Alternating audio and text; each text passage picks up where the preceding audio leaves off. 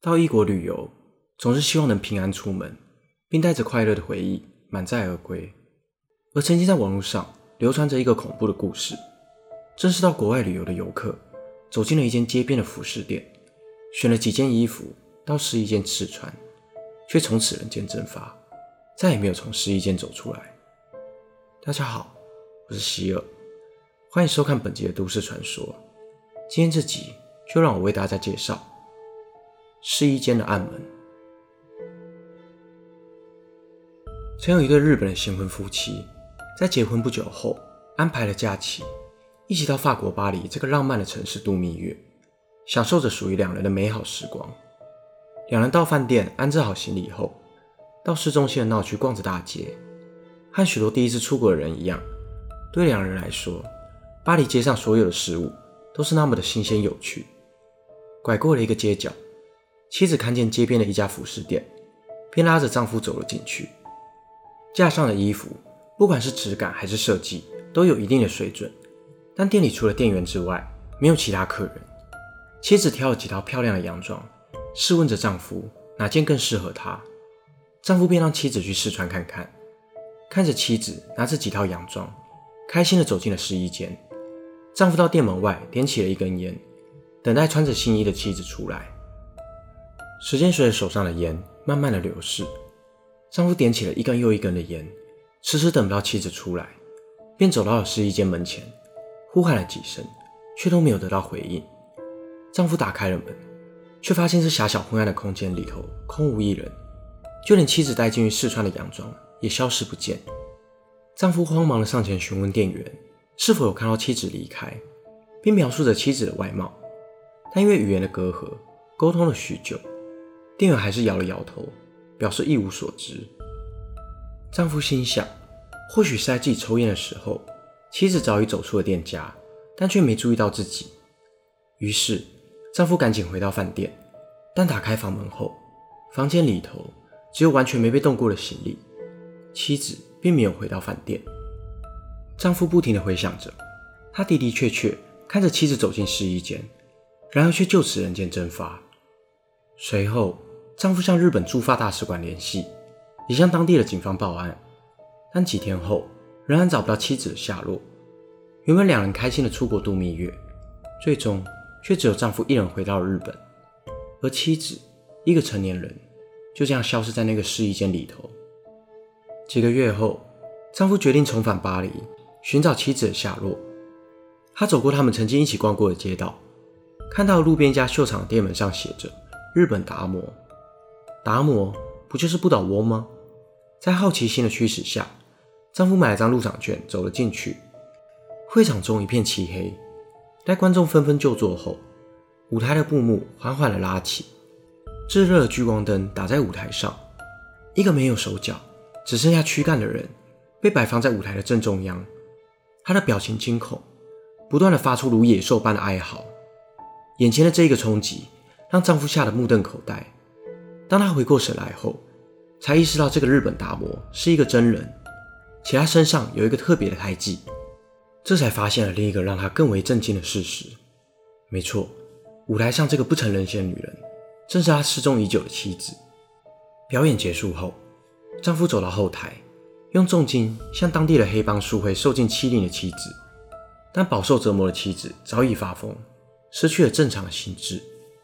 原来，当时那个试衣间里的镜子背后藏着一道暗门，专门用来绑架外国游客，并对其进行非人的人体改造，在大陆各个恐怖的畸形秀上表演赚钱。听完这则恐怖的故事后，相信大家不免会感到一阵恐惧。但其实这个故事里头有着诸多漏洞。如果真的有一家服饰店曾发生过多次外国游客失踪案，当地的警方肯定也没办法坐视不管。另外，如果真的发生过如此骇人的事件，为何在网上却找不到当时的相关报道？事实上，这个故事真正的源头是来自于法国中部一个名叫奥尔良的城市。一九六九年四月，奥尔良开始出现一则谣言，在奥尔良市中心的勃艮第街上。有六家犹太人所经营的成衣店，传出有许多女性在进入商店后陆续失踪。而在尚未证实前，当地的媒体便开始大幅的报道。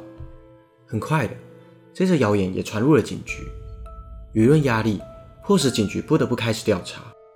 但在调查之后才发现，这只是一个空穴来风的谣言。而在同年五月底，是法国当时的总统大选。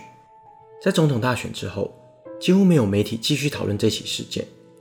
两个礼拜后，这则谣言更是完全销声匿迹。因此，这则轰动一时的奥尔良谣言，最后被当局定调为反犹主义者的政治阴谋论。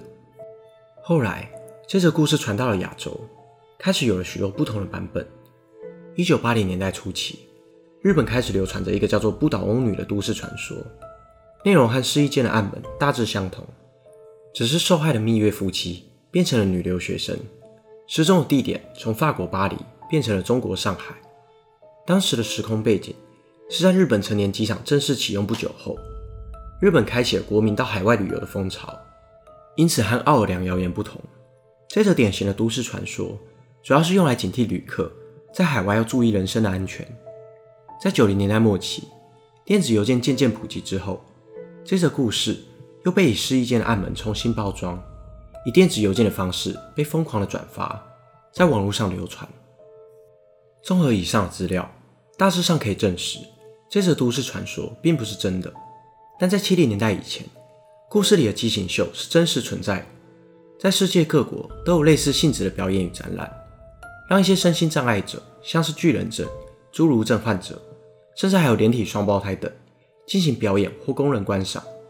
在那个科学还尚未普及的年代，当时的人们甚至认为这些身心障碍者是上帝给予人类的惩罚。随着科学的发展与人道主义的抬头。人们对于身心障碍者有更进一步的认识，这些非人道的表演才逐渐消失。而在战前的日本，较为知名的身心障碍表演者就是中村久子。他在两岁时因不幸罹患了坏疽，为了保全性命，不得不将四肢截肢。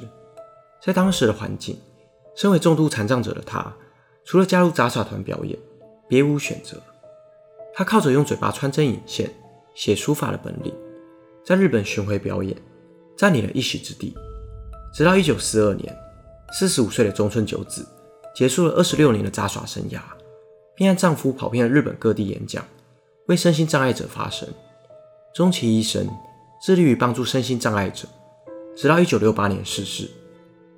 最后，不管试衣间到底有没有暗门，出门在外还是多留意自身的安全。